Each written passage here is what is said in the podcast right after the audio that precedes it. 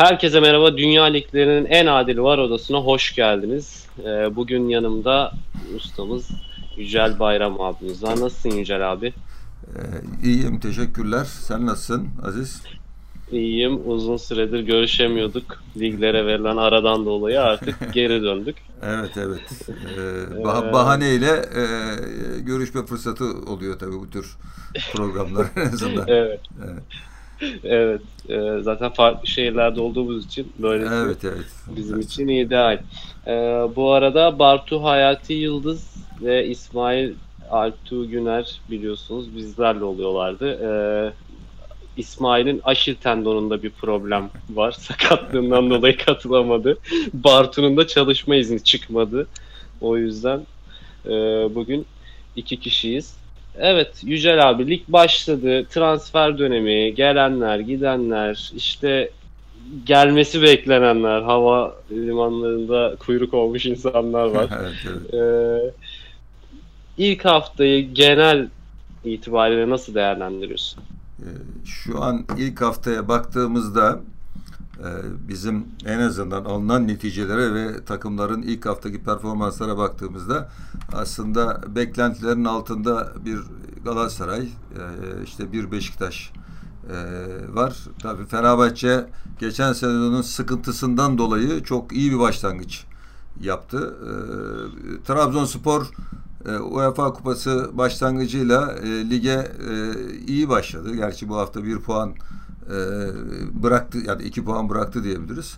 Şimdi sırayla baktığımızda bir Galatasaray'ı, ben bir Denizlispor maçına baktığımızda aslında Galatasaray lige henüz hazır olmadığı havasını verdi ki aslında Akhisar'la oynadığı Süper Kupa'da bu sinyalleri vermişti. Yani takımda bir birliktelik biraz zayıf. Hala işte bir Çakne sorunu ya da bir Falcao'yla anlaşamadılar. İşte şu an yeni transfer en azından herhalde N'Zonzi mi? Şu an tam ismini tam telaffuz edemiyorum.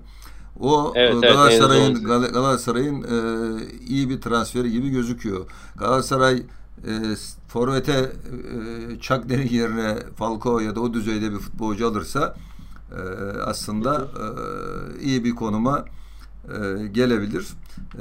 Beşiktaş'a baktığımızda aslında Beşiktaş'ın da Sivas Spor karşısında artık ezildiğini söylemek lazım. Yani Sivas Spor gerçi oldukça, bana göre bu haftanın en flash takımı Sivas Spor. Temposuyla, isteğiyle lige hazır olduğunu gösterdi ve Beşiktaş'ı 3-0 yenerek aslında Beşiktaş'ın kulağını erken çekti.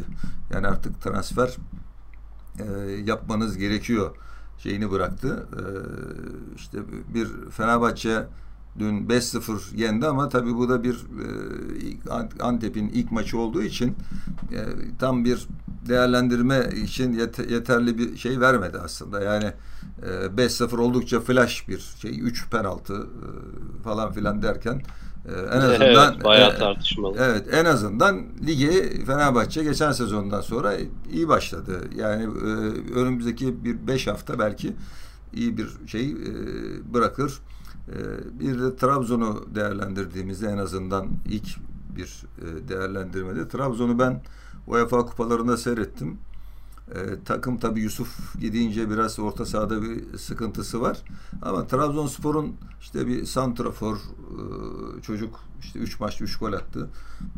Lige hazır gibi görünüyor ama Trabzonspor'daki en büyük handikap bence bu sene şu olacak. Geçen sene hiçbir beklentisi olmayan Trabzonspor ligi işte 5. sırada bitirerek UEFA Kupası'na katıldı ve seyirci hep arkasındaydı. Çünkü beklenti yoktu. Genç takım işte, ya hani yenilse de kimse kızmıyor. Aslında Trabzonspor'un en büyük dezavantajı seyirci baskısı. Yani mahalle baskısı diyelim. Bu sene işte geçen sene Ünal Karaman rahattı. Çünkü beklenti yoktu Ünal Karaman'dan ama bu sene hedef yükseltti. Yani onun için Ünal Karaman'ın ve Trabzonspor'un işi ben bu sene zor olacak diyorum. Zor olma sebebi de mahalle baskısının bunları olumsuz etkileyici yönünde. Yani hani ilk bu haftanın genel en azından ilk 4 büyük takımı değerlendirdiğimizde böyle bir şey var. Ha, bunun dışında tabii daha değerlendirme yapacağız. Galatasaray'da işte Fatih Terim belki konuşacağız. Ama ilk görünüm bu takımlar yani Fenerbahçe dışında zaten puan sıralamasınıza baktığınızda ters çevirdiğinizde geçen seneki puan sıralaması gibi oluyor zaten. Yani şu an en alttaki takım evet. Beşiktaş, Galatasaray, Başakşehir şu an ters döndüğünde dediğimiz gibi geçen seneki şeye benziyor. Tabii bu ilk 5 haftadan sonra daha iyi değerlendirme yapabiliriz. Yani benim ilk tespitler bunlar. İşte konu açıldıkça daha detaylara da gireceğiz tabii. Tamam Yücel abi. Peki Yücel abi, şimdi sana benim için kritik olan 2 maç var. Bunları soracağım. Ben bunların ardından ben de yorumumu yapacağım.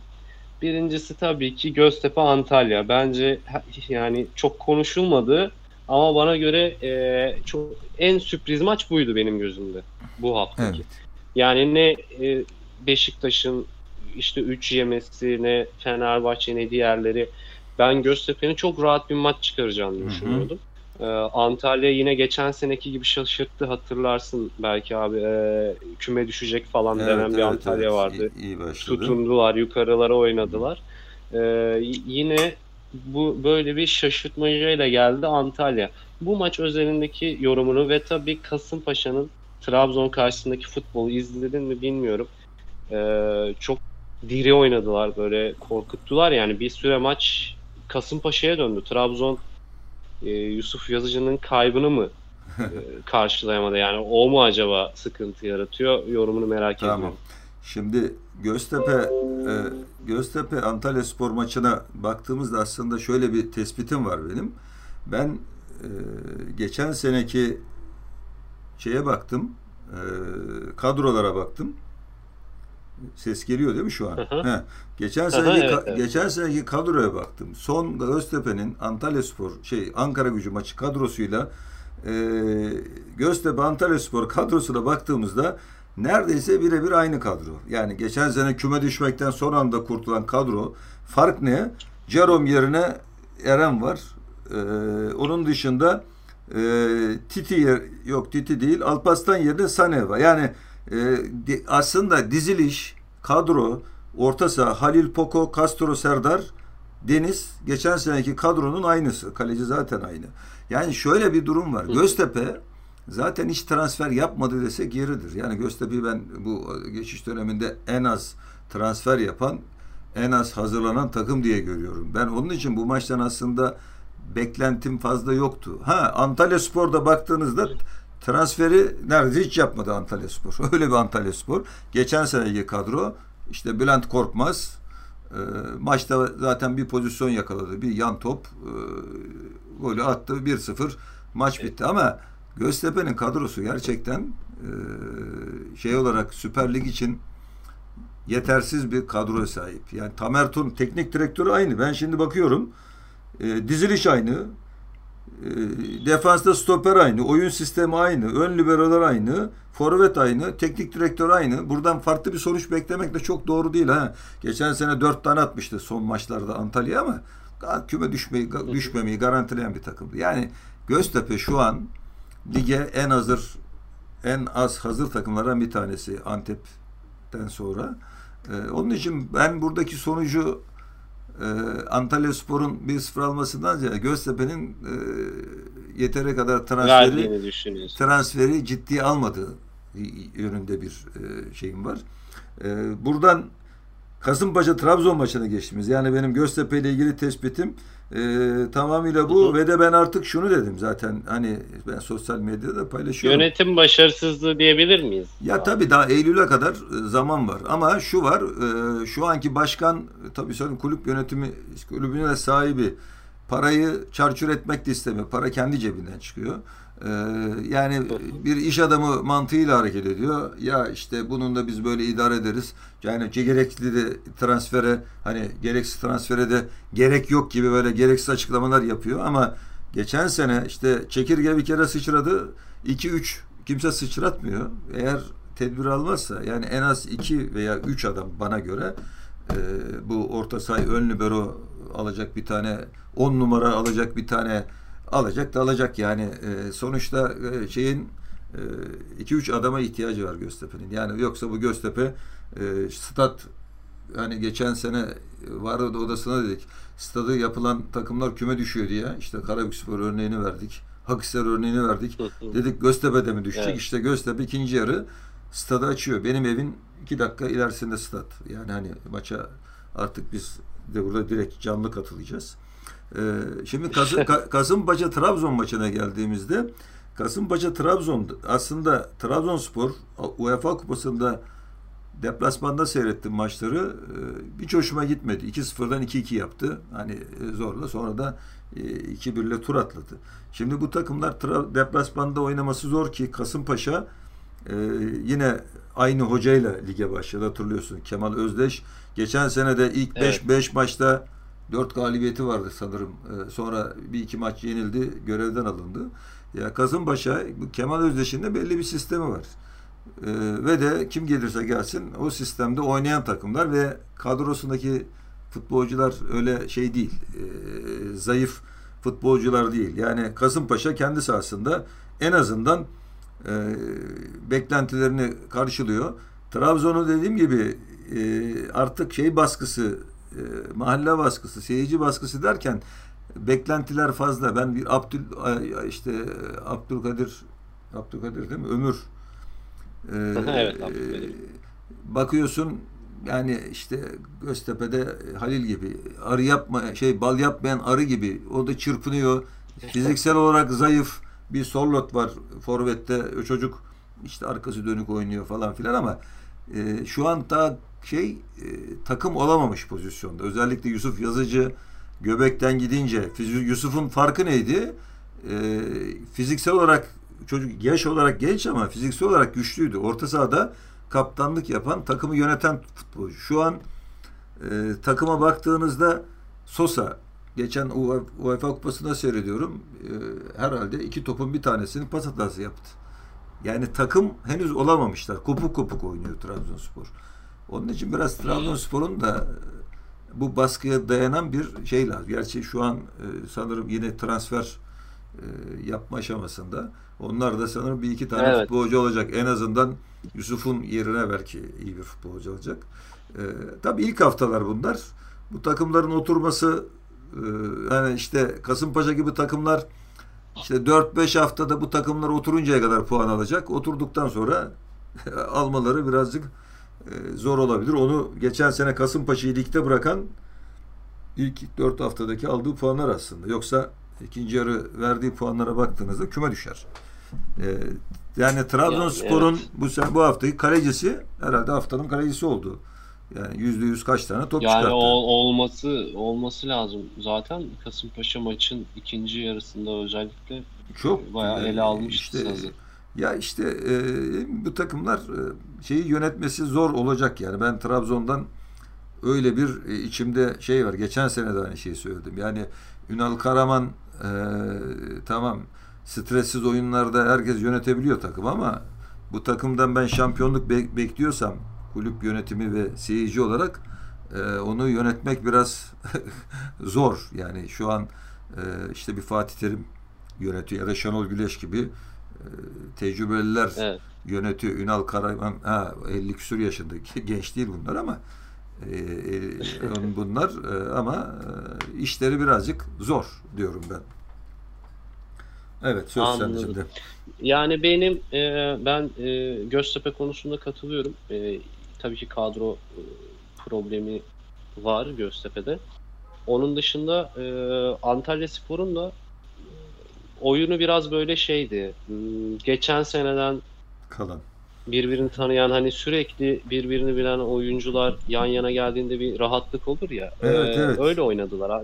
Tam deplasman futbolu oynadılar zaten. Yani o konuda kapalı oyun yargılanamaz. Bülent Korkmaz belki. Oyunu işte aslında. Evet, aynen. Doğru söylüyorsunuz. Evet. Bülent Korkmaz oyunuydu bu. Bu puan zaten ona yazılır. Evet. Ama ben bunun çok hayati olduğunu düşünüyorum. Çünkü Antalya'yı diğer Anadolu takımlarına bakınca biraz aşağıda görüyorum.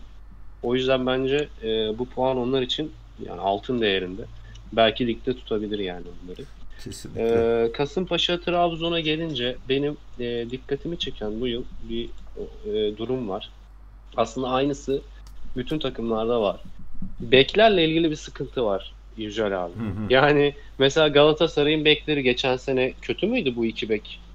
Nagatomo, Mariano çok iyilerdi. Çok bu sene yine evet odaklanamadılar. Fenerbahçe'yi çok değerlendirmeyeceğim ben. Çünkü Fenerbahçe'yi bunun dışında tutmam gerekiyor. Birincisi rakip yani zaten maçtan önceki açıklamaları falan da Gazişehir'in teknik direktörünün adını sürekli unutuyorum. Sumudiç'ti galiba. Evet, Sumudiç şey. İşte. Evet, biraz hafife aldı Fenerbahçe'yi. Yani aslında takım olamamış bir ekibi yönetirken böyle konuşmak da garip. Vedat Muriç ve Dirar ve tabii ki Emre Belezoğlu'nu ayrı tutuyorum. Üçü bence çok iyilerdi bütün maç boyunca. Ama Fenerbahçe'yi bunun dışında tutuyorum. Yani bu değerlendirmenin dışında ama Trabzon-Kasımpaşa maçı üzerinde Ferreira ile Novak çok maçta değillerdi. Bir. İkincisi John Obi Mikel'in bir şekilde monte edilmesi lazım. Bence Trabzon'un asıl sorunu orada. Bu biraz senin söylediğine geliyor. Yani şimdi Yusuf Yazıcı evet bir atak oyuncusuydu ama orayı çok toparlıyordu. Şu an Abdülkadir Ömür tek başına çok da takım olamamış bir ekipte harcanıyor gibi duruyor. Ama bunun sebebi bence yine Yazıcı'nın olmaması. Evet. Kasımpaşa'yı da ayrıca tabii tebrik ediyorum. Ben Kasımpaşa eğer bu oyunu sürdürürse Kemal Özdeş'te yine bir teknik direktör değişikliğine gidilmezse diyeceğim ama büyük ihtimalle bir 6. 7. VAR odasında burada teknik direktör değişikliği konuşacağız çoğu takımla ilgili. Evet, genelde öyle oluyor. Genel olarak yorum yapmam gerekirse de 7 takım 3 puan aldı. Rize, Antalya, Alanya, Denizli, Yeni Malatya, Sivas Spor, Fenerbahçe. Burada kaybedenler çok önemli aslında alanlardan ziyade. Başakşehir, Beşiktaş, Galatasaray. Sonra Kayseri ve Gençler Birliği'nin kaybı da biraz kendisi aslında evet. Sıkıntılı. Evet yani çok göze battı. Şimdi Galatasaray özelinde aklı selim birisi zaten. Bu kadar yani oturmuş bir orta sahanın şimdi Fernando kaybını kimse küçümsememeli bence. Evet. Seri gelmiş olsa bile. Fernando'dan sonra işte Ndiaye, Fernando bu isimlerle yol ayrımına gidilip yerine N'Zonzi ile seri alındı. Seride N'Zonzi de zaten oynamadı. Yeni geldi. İlk hafta için yoktu. Selçuk İnan seri vardı sahada. Berhan da vardı. Şimdi burada herkes Fatih Hoca'nın tercihini sorguladı. Selçuk İnan tercihini ama aslında orada olay Selçuk İnan'ın tercihi değil, seriye güvenilmesiydi. Seri evet. O ağırlığı gösteremedi. Gösterseydi bu kadro iyi olabilirdi. Ama yine tekrar ediyorum Galatasaray'ın şu an ya en azından bir 5 hafta ben kendim de Galatasaray taraftarı olarak çok bir şey beklemiyorum. Yani N'Zonzi adapte olana kadar, takıma alışana kadar da beklemiyorum. Bu bir. İkincisi Cagne sorunu. Yani bu oyuncuya yüklenilmeseydi mesela işte kötü çocuk ya da gitmesi gereken biri gibi davranılmasaydı. Çünkü günah keçisi ilan edildi yani transferde.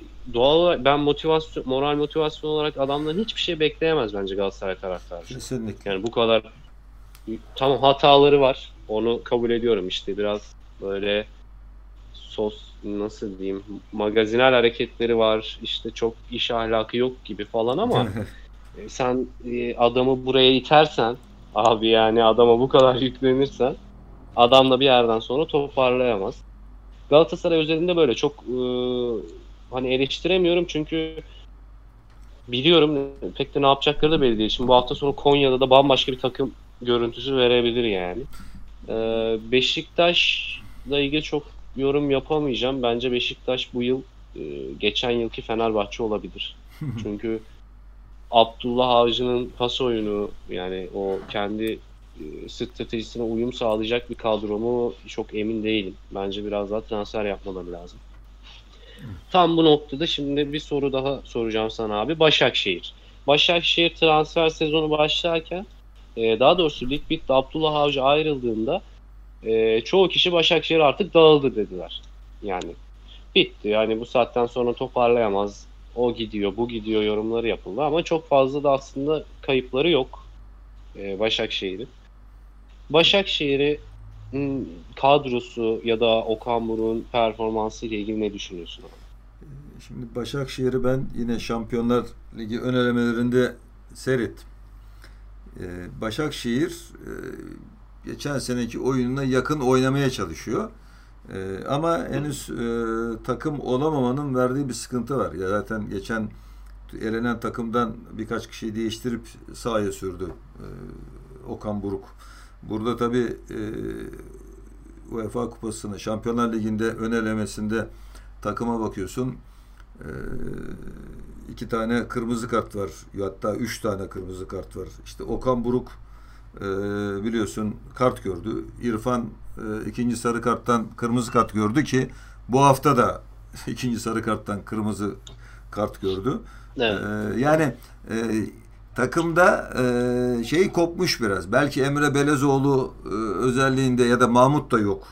İkisi olmayınca evet, takım kopuk kopuk oynuyor. Yani bu takım Edin Vizca'yla nereye kadar gidecek? İşte bu hafta Demba Ba oynadı forvette. Ama geçen seneki o takım havası, yani top dönerken herkesin ayağına değe değe giden top yerine birazcık daha böyle kesintili toplar alıyor, eliye gidiyor. İşte İrfan mesela ya çok fazla Okan Buruk buna şey verdi, yetki, çok top tutuyor, çalım atıyor, işte ondan dolayı da ikinci sarı karttan kırmızı kart görüyor. Yani Okan Buruk işte Fatih Terim'in hoca öğrencisi olduğunu işte burada ilk başta kırmızı kart görerek gösterdi aslında. Hani alışık oldu ya şeyler, Fatih Terim gibi teknik direktörsün, daha ilk maçında kırmızı kart görüyorsun. Yani şuna göre Okan Buruk şeyi kaldıracak bir şeyi yok şu an için. Yani Başakşehir evet, en rahat takım ama bu sene bu Başakşehir'in ben hani ilk 5'te olabileceğini çok fazla düşünmüyorum. Hani geçen seneki siyasi destek olsa, hani bir sürü deniyor ya birileri şampiyon olmasını istiyor. Evet. Bu sene evet, o da büyük ihtimalle olmayacak. Yani ilk beş ki ben eminim. Yani belki de bu arada da gidebilir. Yani Vizca falan da transfer dönemi bitmedi. Yani bu arada Mahmut Tekdemir de transfer olursa şaşmamak lazım. İşte şu an gerçi sözleşme yeniledi herhalde Mahmut Tekdemir. Evet. Bugün ya, yenilediler. Ya biliyorsun sözleşme yenilersin. Ertesi gün kulüp değil mi iptal edip aynı karşılıklı anlaştıktan sonra satıveriyor. Bir ara Fenerbahçe Emre Belezoğlu'nun yanına alacaktı. Ama evet, çok keyif vermedi. Yani ben Şampiyonlar Ligi'nde ne oynadığı futbol, ne girdiği pozisyonlar, penaltıyı verdi konular oluyor. Hatta penaltı kaçırdı falan. Çok zevk vermiyor. Yani ben bu sene Başakşehir'den çok fazla ümidim yok. Kadro kalitesi geçen seneden çok farklı değil ama artık bunlar doygunluğa ulaşmış futbolcular. Yani Çecu oynuyor, Kasiyar, ne o? Yani oynanan futbolcuların çoğu artık 5-6 senedir neredeyse işte bir sol bek aldılar, Behiç aldılar, Aziz Behiç, ama artık bunlar evet, doygunluğu artık hat safhada olan futbolcular. İrfan ya, bana kalırsa de, mutsuz. Ya bir de şöyle bir şey var, Yücel abi lafını bölüyorum. Bu kadro ya mesela şimdi saydığınız isimlerden bahsedeyim. İşte Çayşara var, Vizca var, Kahveci var, Elya var. Şimdi bu oyuncular yıllardır bir kupaya uzanırken kaybeden oyuncular. Evet. Yani hep böyle filmin sonuna gelip orada kaldılar sürekli. Ve bu yıla da böyle başlamak bence çok etkileyecek bu takımı. Kesinlikle. Ya bilmiyorum. Bir de burada ama hep böyle ucundan kaçırdılar. Ya benim mesela burada İrfan Can Kahveci bana göre bu sene transfer bekliyordu. 3 büyüklerden. Evet, Fenerbahçe'ye gitmek istiyor. Yani onun verdiği bir hayal kırıklığı, kendini sanki biraz daha ispatlamadır. Diyorum ya, topu alıyor, sola gidiyor, sağa dönüyor. Sürekli top tutan bir eleman işte. 2 maçta 2 kırmızı kart gördü. Ha, maçı evet, seyrettim. Bu 2. sarı kart bana göre yanlış bir kart. Hani kart gösteriyor bir şekilde. Adam hani iyi niyetle girdiği pozisyonda sarı kartla çıkabiliyor. İşte Demba Ba, evet, yani bu nereye kadar oynayacak? Artık yarı sakat futbolcu zaten. Neticede evet, çok şey değil Başakşehir. Yani uzun vadede hani biliyoruz da 5 hafta falan, ama bu takım yorulur 5 hafta sonra. Bence ilk 5'e girerse büyük başarı derim ben bu sene. Artık yani yeter de psikolojik olarak, evet, bence psikolojik olarak ben de katılıyorum. İlk 5'e girebileceğini de sanmıyorum. Ya hatta aslında şimdi, dinliyorum. Evet. Yok, şöyle bir şey soracaktım.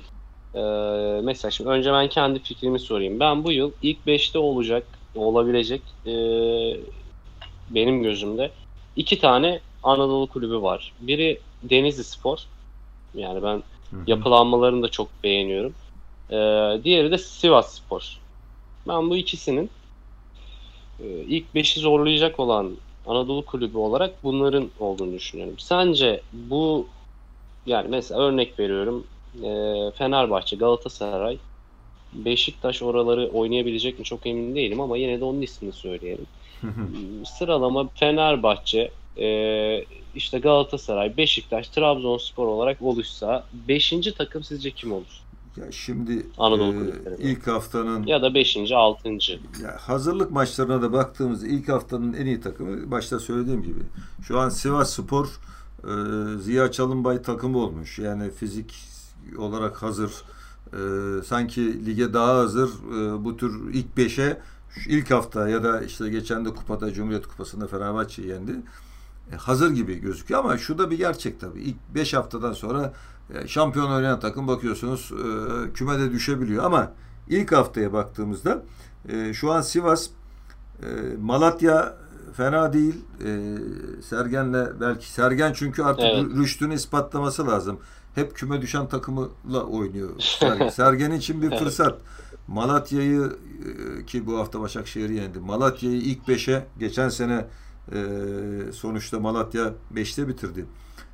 Bu sene yine bu başarıyı yakalamaya çalışacaktır Malatyaspor'la Sergen Yalçın. Şimdi Denizli özelinde, ben Denizli Galatasaray maçını seyrettiğimde, bu bir Denizlispor için çok değerlendirecek maç değil bana kalırsa. Şöyle, Galatasaray o kadar kötü ki, ne basıyor yani, fena evet, top oynadı, sadece seyrettiler.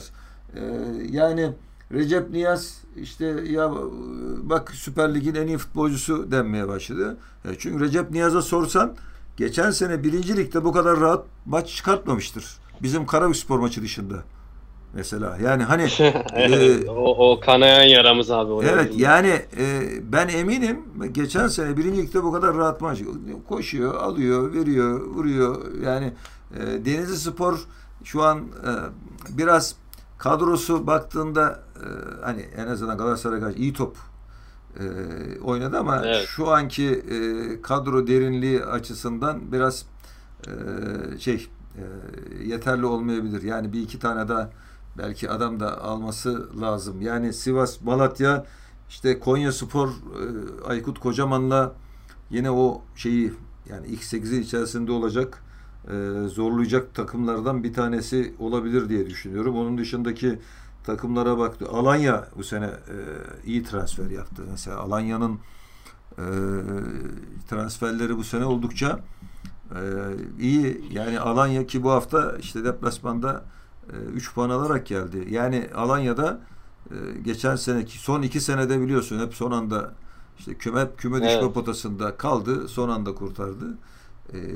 Alanya'da Erol Bulut'la bir çıkış, işte geçen sene Malatya'yı çıkarttı. Bir başarı da olabilir. Aslında baktığında hani aşağıda zayıf takımlara bakıyorum ben şimdi. Bizim şu an sıralamayı aşağıdan tersten yaptığımızda bizim evet, pek çok zayıf takım görünmüyor gibi aslında. Yok işte Antep şu an yumuşak, işte bir Göztepe.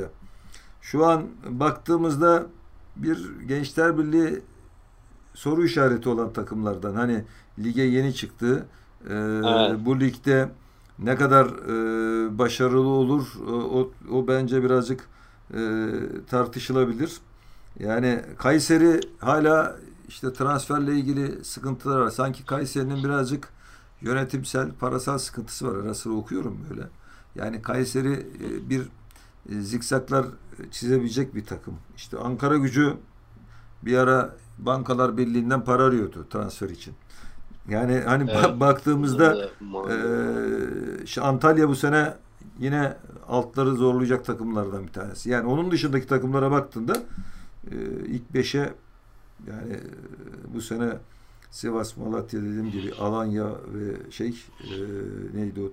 Kasımpaşa'nın tabii şeyini bilemiyoruz.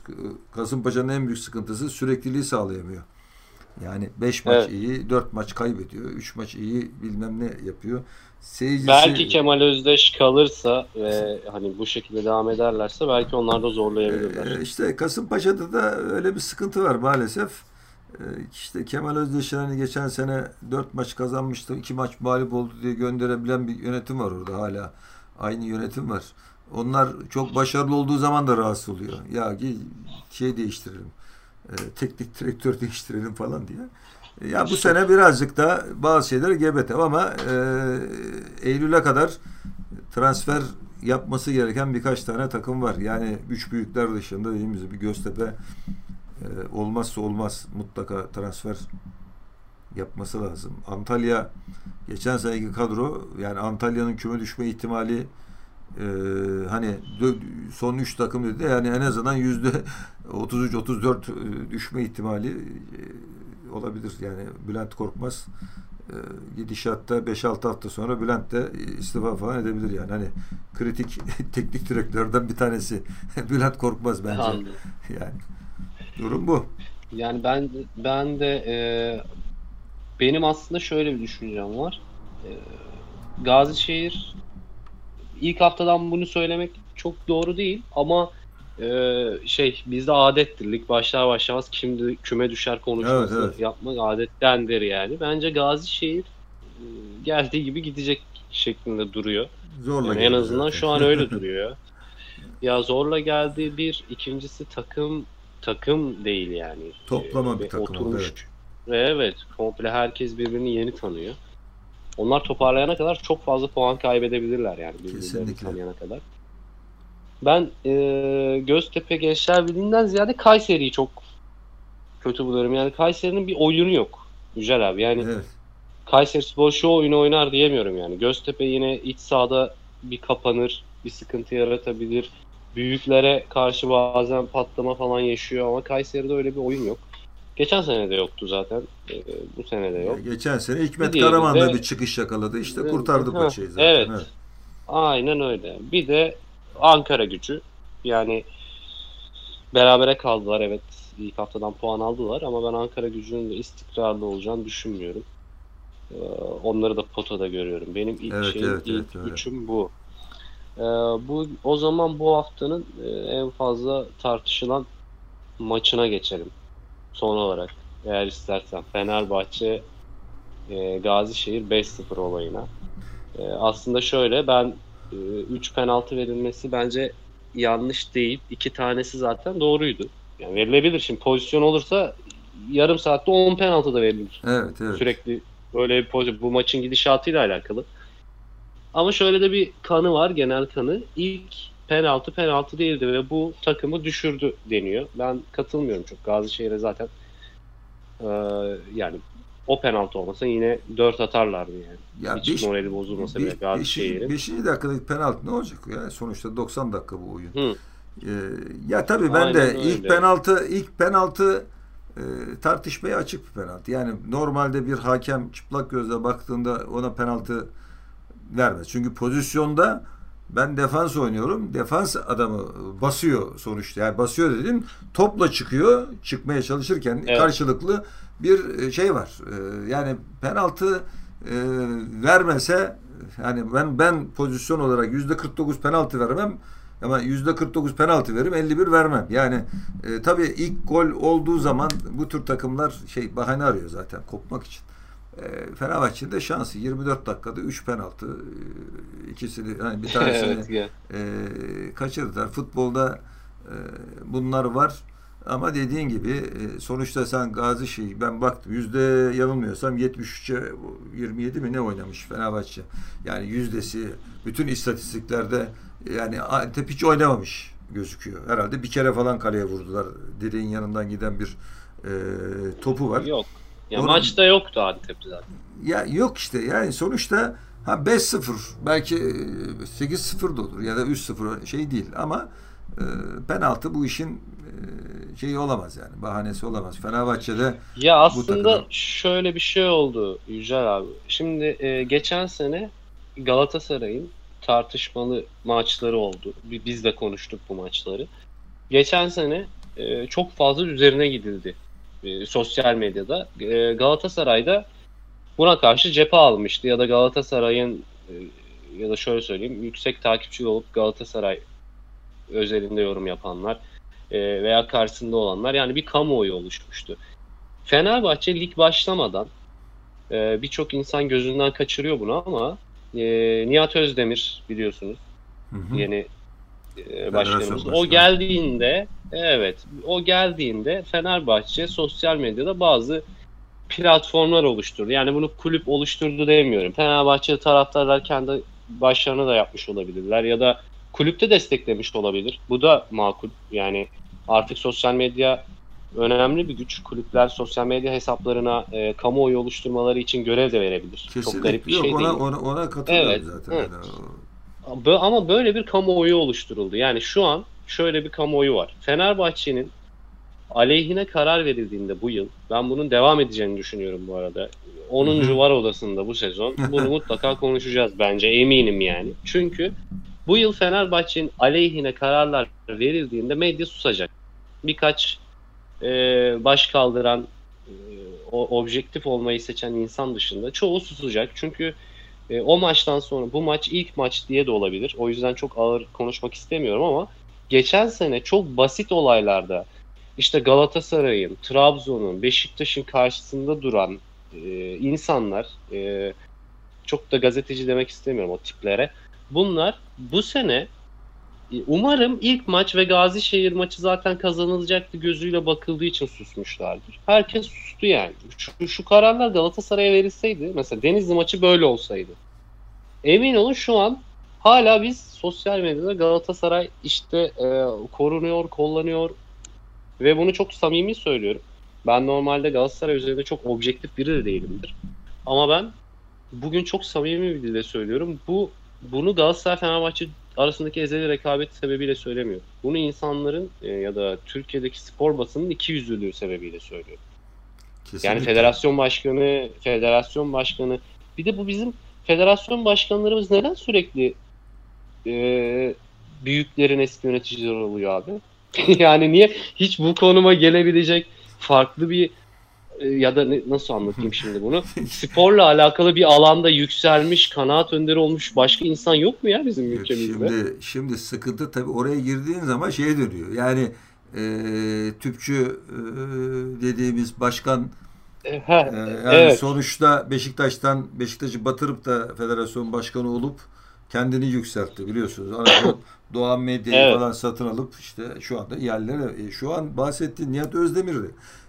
Ya Limak Holding, sen de bilirsin. Sonuçta bu da yani an federasyon başkanını belirleyen spor kamuoyu değil. Yani federasyon başkanını Nihat Özdemir, yok ki rakip. Nihat Özdemir kimdir bu? Limak Holding'in sahibi, devletin tüm ihalelerini alanlardan bir tanesi. Yani dolayısıyla ben Nihat Özdemir işte ne oldu? Geçen sene Beşiktaşlıydı kaç senedir. Beşiktaş'a bir faydası oldu mu? Olmadı. Şimdi Fenerli geçti. İleride Galatasaraylı da buldular. Hani bana göre iş adamlarının federasyon başkanı olmaması lazım. Nasıl şu an Basketbol Federasyonu Başkanı kim? Hidayet Türkoğlu. Kim bu adam? Basketbolcu. Evet. Tartışılır oraya ama adam en azından Amerika'da yıllarca oynamış. Hani sporu bilen, futbolu bilen ama basketbolu bilen adamlar. Nihat Özdemir işte Fenerbahçe'de asbelkader yöneticilik yapmış insanlar. Mutlaka Buradan bir baskı yiyecektir ki ben bu maçta hatta bir pozisyon var penaltı dışında Ozan yabancılardan bir tanesi faul yaptı. Adam geçerken indirdi Ozan. Ya dedi niye sarı kart göstermiyorsun? Hakem pas geçti. Yani bana göre direkt sarı kart. Arkasından aynı pozisyonun aslında bir şeyinde Ozan'ı geçerken o girdi bu sefercik. Ona sarı kart gösterdi. Ya dedi sen niye göstermiyorsun öbür tarafta? Yani ikisi de sarı kart aslında. Yani adamın gösterdiyse işte demin bahsettiğin konuyla şey yapacağım. Yani sonuçta her zaman büyükler kullanıyor. İşte bir sezon Galatasaray. Geçen sezon ben Galatasaray'ı şöyle eleştiriyorum sadece. Abdurrahim Albayrak'ın konuşması hala şeyimde. Ya birileri şampiyon yapacak. Konuşursan bilmem ne olacak deyip de eğer konuşmuyorsan burada Abdurrahim Albayrak'ın hani bazı şeyleri cevaplaması lazım. Hani biliyorsun ondan sonra başladı. Bu sefer Galatasaraylılar konuştu. Bu sefer Galatasaray lehine gibi görünen bir sürü şeyler oldu. Penaltısından tut. Zaten Çaklı'nın ayağına her girişinde penaltı oldu. Dolayısıyla yani evet, bu sene Fenerbahçe ezilen bir takım. Geçen senenin ezileni. Dolayısıyla yani ezilen gibi görülen bir takımı en azından sahada tutmak isteyecektir federasyon. Fenerbahçe olmadan lig olmuyor. Yani Galatasaray olmadan Trabzon, Beşiktaş olmadan ligde heyecan yok. Onun için Fener'i mutlaka bir süre şey tutacaklar. Yani biliyorsun VAR tartışmalı her zaman. VAR'ı şu anlama gelmiyor. Adam yok, ayağına bak. Kullanmıyorlar zaten. Ayağına bastı. Vermem ya. Yani adam ayağının ucuna basıyor. Penaltı veriyorsun. Ya bırak ucuna bassın. İkili mücadele, futbolda temas oyunu, her şeye sen penaltı vermezsin. Bu hafta hani Tottenham Manchester City maçı vardı. Seyretmişsindir belki. Evet, evet. Şampiyonlar Ligi'nde Manchester ile Tottenham oynadı. VAR ilk kez onlar en azından kendi maçlarında uygulandı. Bir iki tane golünü vermedi VAR'dan. Tottenham maçında evet. Yine maç 2-2 attı golü. Bilmem neredeki pozisyondan dolayı golü yine vermedi. Yani onun soruyorlar teknik direktörüne VAR diye adam diyor yani. VAR'la var. Yani adam VAR'ı seviyor. Çünkü hep onun lehine veriyor kararları. Yani geçen seneki gibi VAR kararları olacaksa zaten sıkıntılı. Yani VAR kararı da yine hakemin tamamıyla yorumuna bağlı.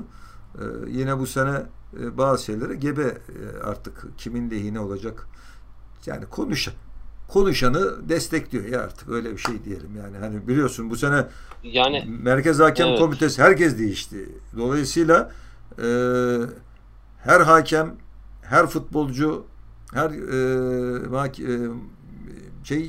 mutlaka bir takım tutuyor bir tanesi Beşiktaş tutuyor öbürküsü Fener tutuyor içinden yani dolayısıyla inşallah var bu sene var olur yani hani geçen sene hissedemedik böyle şeyleri ortadan kaldırır ama tabii Fenerbahçe'de 3 penaltı olması biraz şeyin tadını kaçırdı. İlkini verdin diğerlerini vermek zorunda kaldı. Adam eline çarptı ayağına bastı. Yani evet, evet. İlkini vermesen belki olmayacak o pozisyonlar ama futbol bu. Futbolun güzelliği diyelim artık. Öyle geçiştirelim. Yani evet. Aslında şu şey bile acı. Yani birileri kullanıyor lafını söylememiz bile acı. Yani evet. Sporda olmaması lazım. Diğer ülkelerde de var. Şimdi sadece bizde değil. Dünya liglerini de takip ediyoruz. İşte örnek verdiğim gibi abi. Manchester City Tottenham maçında tartışmalı karar yok muydu? Vardı. Ama şimdi orada bu karardan sonra emin ol abi 10 hafta tartışmalı karar olmaz yani. Hani bu kadar göze batacak. Ya bizde her hafta oluyor. Umarım bu yıl olmaz ya. Umarım bu yıl beklenen olmaz yani. Orada art niyet düşünülmüyor. Yani hakem hatası olabilir. Hakem atlayabilir diyor. Bizde hep kasıt aranıyor. Yani sonuçta hakem bilerek vermedi. Bilmem ne vermedi. Falan filan diyoruz tabii. Ya çünkü çok böyle uç isimler geliyor başkanlığa. O yüzden aslında yani şimdi bu şey gibi Eric Cantona'yı alıp hani İngiltere Futbol Federasyonu Başkanı yapıyorsun. Yani buna gerek yok. Belki objektif olacak tabii bilemem ama ben şey United yıllarındaki holigan tavırları sebebiyle o örneği verdim. Yani Gerrard'ı alıp başkan yapıyorsun. Liverpool'a karşı objektif olmasını bekliyorsun. Ya tabii canım. Yani yani bunlar şimdi, hani UEFA başkanı Nihat Özdemir, Yıldırım Demirören. Ya tabii şimdi neden de, yani? Bir de burada belirleyici şeylerden bir tanesi Merkez Hakem Komitesi. Merkez Hakem Komitesi değişiyor. Hakemleri de değiştiriyor adam. Yani bu şu ayağı diyor Galatasaray'ın maçlarında şimdi hani değerlendirirken Galatasaray maçları yanlış düdük çalan hakemleri kokartına aldı, emekli ayırdı falan filan gibi laflar çıkıyor. Yani hakem kadrosu niye değişsin? Bir şirkette ya üst yönetim değişti de altı değiştirmekle uğraşma. Sadece nedir? Federasyon değişti, Merkez Hakem Komitesi başkanı değişir, hakemleri yönetirsin. Yani bütün hepsini değiştirdiği zaman art niyet aranıyor sonuçta. Yani onlar siyaset yapabiliyor yani aralarda. Neyse yani bu sene yani, temennimiz o yönde tabii. Yani inşallah konuşmayız. Yani varlığını duacı oluruz yani. İnşallah ben de öyle bekliyorum. Tabii kulüplerimizin de bir an önce toparlamasını istiyorum. Onlar ne kadar çok toparlarsa biz o kadar keyifli bir lig izleyeceğiz. Evet. Özellikle büyükler için söylüyorum. Fatih Terim zaten çok net şekilde şeyi ifade etti. Hani biz Şampiyonlar Ligi için odaklandık. Hani kadro planlaması yaparken de ligi çok düşünmediğini açık açık dile getirmişti. Bunu yeni de söylemedi yani. Daha ilk transfer dönemi başladığında da çalışmaları buna göre yaptıklarını söylemişlerdi. Beşiktaş dediğim gibi ben geçen seneki Fenerbahçe, bu yıl Beşiktaş olacak diyorum. Trabzon'un da yani bir gerçi forvete ihtiyaçları var mı bilmiyorum. Adam bayağı iyi yani. Ben Kasımpaşa maçında da beğendim. İki tane de net kaçırdığı var. Arkası dönük oynuyor. Pivot, tekniği iyi, solak. Evet. Çocukta şey yok. Hatta iyi pas dağıtacak, asist yapacak oyuncu. Yani şey bir oyuncu değil. Kalitesi fena değil. Hani şu an Trabzonspor'da tek başına yeter mi tabii? Uzun vadede. Yani tabii ki alternatifi mutlaka olması şart. Şu an UEFA'da da devam ediyor çünkü şey. Bir tane daha olabilir. Tabii iyi adam lazım ya sonuçta. Şimdi ben bu arada mesela şu Galatasaray'la ilgili de bir sosyal medyada da paylaşıyorum. Şey planlaması şimdi tabii tekniktir işte bu haftaki kadroda şimdi bir Fatih Terim'siniz. Çakne'yi defterden sildiniz. Neredeyse idmana çıkartıyorsunuz adamı. Hiçbir hazırlık maçında yok. Denizlispor maçında ama 11'de. 11'de. Şimdi yani bunun amacı ne olabilir? Yani Çakne'yi o maçta gösterip de satmak olmaz. Ben burada planlama olarak Fatih Terim'in bu sene bana göre şeyde kaldı. O arada biz birazcık sınıfta kaldı. Bir de şu an lige başlamadan bir hafta evvel Feghouli ameliyat oluyor. Fatih Terim ameliyat oluyor. Ya hani ben planlamadan bahsediyorum. Feghouli geçen sene takımı tek fark yaratan ikinci yarıda Galatasaray'ın şampiyon olmasında en büyük faktör Feghouli'ydi. Form tutması ikinci yarı oldu ancak adamın. Bu sene iyi başladı. Adam ilk özel maçtan sonra böbrek taşı ameliyatı oluyor. Şimdi hepimiz bu rahatsızlıkları biliyoruz. Böbrek taşı pat diye bir maçta olmaz. Böbrek taşı varsa Mayıs ayında da vardır bu böbrek taşı. Haziran'da da vardır. Yani bir ameliyat olacaksanız olursunuz ameliyatı sezon bitince sezona hazırlanırsınız. Bu ameliyattan sonra şimdi Feghouli aman o böbrekte problem. Bir hafta, iki hafta neyse kaç hafta olmayacak. Fatih Terim için de geçerli. Fatih Terim de bel fıtığı ameliyatı yani oluyor. Belki şey olmuş olabilir abi. Afrika Kupası vardı onların bir de biliyorsun. Belki onun ardına bırakmak istenmiş olabilir. Yok, onun ardına da bıraksa en azından direkt ondan sonra ameliyat olsa bitince olabilir de. Şu ana kadar hazır olur. Fatih Terim için de geçer. Bel fıtığı pat diye olan bir rahatsızlık değil. Bel fıtığı bende de var. Geçen 2 sene evvel ben de fizik tedavi gördüm. Yani doktor dedi ya ameliyat olsan iyi olur. Geçmiş olsun. Yani bel fıtığı ameliyatı gidip bir hafta kala bel fıtığı ameliyatı yani ben şeyi anlamış değilim. Yani bunun hiçbir planlaması hani tamam Feghouli dedik Afrika Kupası Fatih Terim'in kupası yok bir şey yok. Yani teknik direktör olarak da Bu planlama bu ya. Yani bizim, ben şu örneği veriyorum. Geçen bizim şirkette futbol turnuvası düzenledik. Minyatürkale.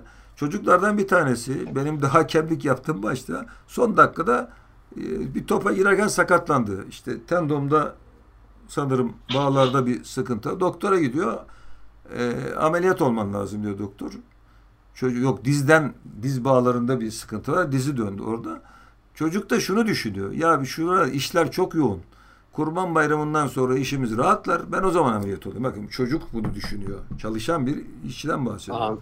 Yani anladım. Sizin Fatih Terim gibi üst düzey yöneticilerin mutlaka bir gerekçesi vardır diyor ama bana göre çok acemice yapılmış bir şey. Yani bu bir şey tespiti. Mesela hani bu işte Çaknes'inden şu an hani Falcao'yu alamaması onun sıkıntısı olmayabilir sonuçta. Evet. Bunlar parayla alakalı şeyler. Ben mesela işte Beşiktaş'a baktım. Yani zaten şu anda da şey var. Yani şimdi sanırım Galatasaray'ın 3 milyon euroluk daha bir satış yapması gerekiyor. Cagney'i elden çıkartması lazım en azından. Değil mi? Yani hani yani ya Cagney'i çıkaracak. Cagney'i çıkarmasa bile şu an Galatasaray'ın 3 milyon euroluk bir açığı satış işte yapması gerekiyor. Yani. Evet, yoksa bu sattığın kadar al olayından sıkıntıya girecekler. Yok işte yani Cagney'i 14 milyona satacaktı falan filan, kaldı bu tür şeyler. Bir de Beşiktaş'la ilgili bir tespit var. Yani ben şimdi Beşiktaş'ta hani bu hafta yenildi Sivas Spor ama Beşiktaş'ın hazırlık maçlarına baktığında yani ben neden işte aynı Göztepe'nin teknik direktörü başkanı gibi Beşiktaş'ın başkanı da takım kimlerle hazırlık maçı yapıyor? Beşiktaş Pendikspor'la hazırlık maçı yapıyor, yeniyor. Kocaelispor'la maç yapıyor, yeniyor. Bundan sonraki Beşiktaş Apollon Larisa, Yunan takım herhalde, Rum takım 0-0. Beşiktaş Udinese 0-2. Beşiktaş Brescia 0-2. Beşiktaş Panathinaikos 2-2. Golleri atanlar genç futbolcular. Yani 11 değil.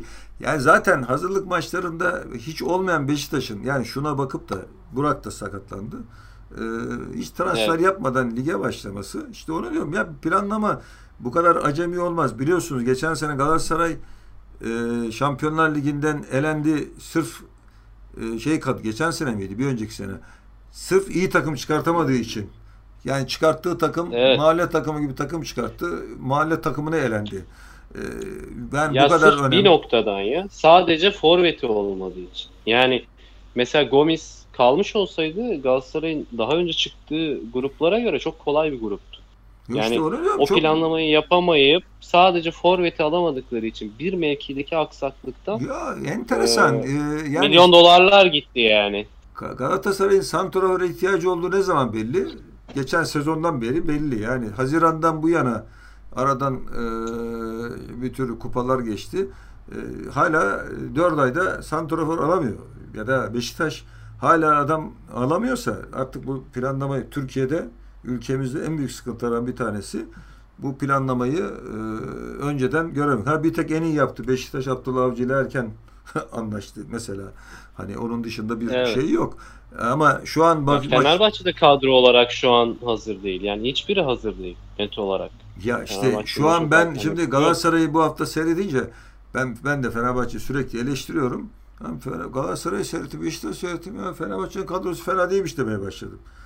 Yani Beşiktaş'ın kadrosunu görünce Fener'in de kadrosunun en azından şu an bir Galatasaray bir Beşiktaş'tan eksik kalır tarafı yok. Hani dediğin gibi Galatasaray'da geçen senenin en başarılı Löndiama ve Marcio iki stoper çok başarılıydı. Ne sıkıntısı var şu an? Dediğim gibi Selçuk ve Seri. Ön liberolar zayıf olunca stoperlere çok iş düşüyor. Yani her second topta adam sarı kart gördü. Sizin yani N'Zonzi o noktaya çözüm olacak. Yok ben iyi bir forvet olmadıktan sonra hiçbir şey ifade etmeyecek. Nokta atış bana göre yani adam yani Roma'da 34 maçta neredeyse hepsinde oynamış.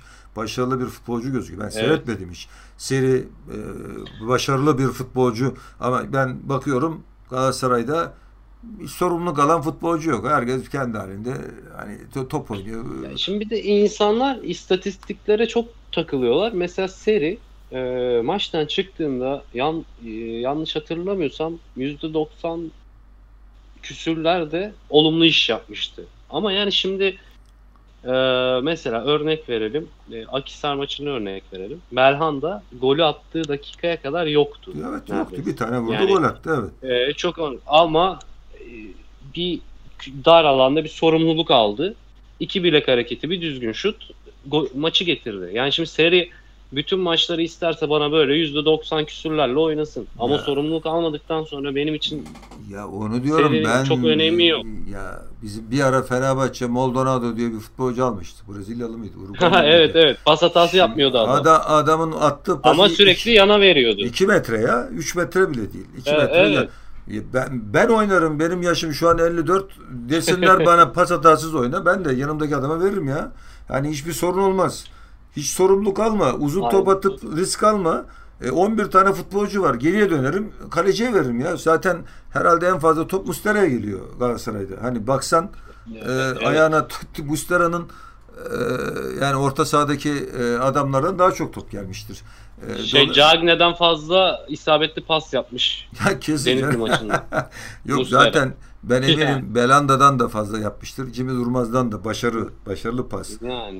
Yani herhalde sahanın en iyisi oydu. Onun dışında ben Galatasaray'da zaten kimseyi Babel ilk yarı. Mesela ben Galatasaray'ı sırf neydi o çocuk ya? Bizim genç. Emre Mor mu? Emre mesela fark yaratan bir topçu. İnşallah bu çocuk iyi futbol oynar da biz de seyrederiz. Yani Babel ve Emre Mor dışında topu ayağa yakışan geçen maçta kimse yoktu. Çocuk ayağını aldığı İkisi zaman de iyi transfer. Yani bu çocuklar Emre Mor en azından Türkiye'de hani zevkle seyredecek futbolcudan bir tanesi olabilir. İnşallah Galatasaray bunu kazanır da biz de futbolcu seyrederiz. Fark yaratır. İnşallah Türk futbolu da kazanır. Yani milli takımda da kazanır. Çocuk çok olarak farklı. Yani şu an Göztepe'nin Halil gibi, Trabzon'un Abdülkadir Ömür gibi değil. Bu çocuğun sprintleri, hareketleri çok farklı.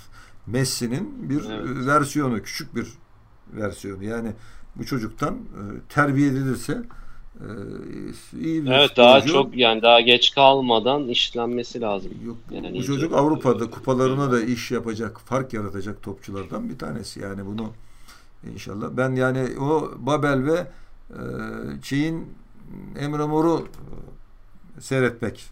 Yani Babel fark yarattı. İlk 10-15 dakika hani ayağı topu alışı farklı. Özgüveni farklı. Yani bir Jimmy ya da Selçuk falan artık biraz ürkek oynuyor. Ya da Belanda zaten maç boyunca sürekli saklandı durdu. Yani var mıydı yok muydu onu bilmiyorum. Kadroyu yazdılar ama görmedim ben Belhanda'yı maçta pek fazla. Ya Belhanda da aslında yine Seri Selçuk ikilisinden çok fazla etkileniyor. Yani onu da etkiliyor bu durum. İşte mesela şimdi N'Zonzi seriyle belki kesinlikle bir yapıya da arka tarafta iyi adam olunca bu çocuklar daha serbest oynayabiliyor. Serbest oynadığı için Belhanda serbest oynayan futbolcu. Baskıyı sevmiyor. Bu adamlar boş alan bulacak, rahat oynayacak.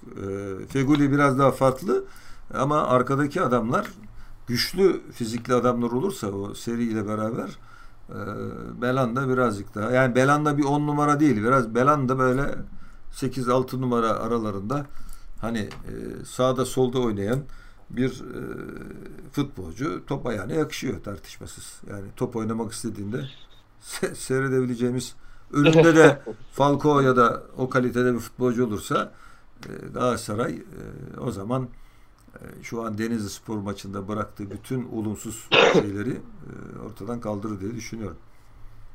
İnşallah öyle olur. Ben de böyle düşünüyorum. Umarım hepsi toparlar. Biz de daha heyecanlı bir lig. Aynen bizim için de önemli olur. Eklemek istediğin bir şey var mı Yücel? Yok ya ilk hafta için şimdilik bunlar. Artık önümüzdeki haftalarda daha iyi değerlendirmeler, daha doğru değerlendirme yapılabilir. Şu an ne söylesek doğru olmaz mı diyelim artık. Havada kalabilir yani. İlk tespitler dediğin gibi sen de söyledin. Yani şu an çok zayıf dediğim bir takım işte Antep, bakıyorsun ilk 10'da oynayabiliyor. Futbolun güzelliği belki burada. Yani Rize Spor'u geçen sene düşün. Neredeyse küme düştü ya. Hiç kimse hani ameliyat masasında fişini çekmek üzereydi herkes. Ya bırak kalsın dediler. Suni solunuma devam etsin derken Rize Spor yani biraz daha gayret etse UEFA Kupası'na katılacaktı yani küme düşerken. Onun için geçen sezon biraz ders verdi. Onun için biraz daha üfleyerek İçeceğiz biz yoğurdumuzu bu sene. Ya biz de yorumlarımızı artık ona göre yapacağız. Evet, o zaman çok teşekkür ederim Yücel abi. Haftaya yine değerlendirmelerimizde burada olacağız. Tamam. Bizi dinlediğiniz için çok teşekkür ederiz. Haftaya yeniden Var Odası'nın yeni sezondaki 2. programıyla karşınızda olacağız. Kendinize iyi bakın. Hoşça kalın.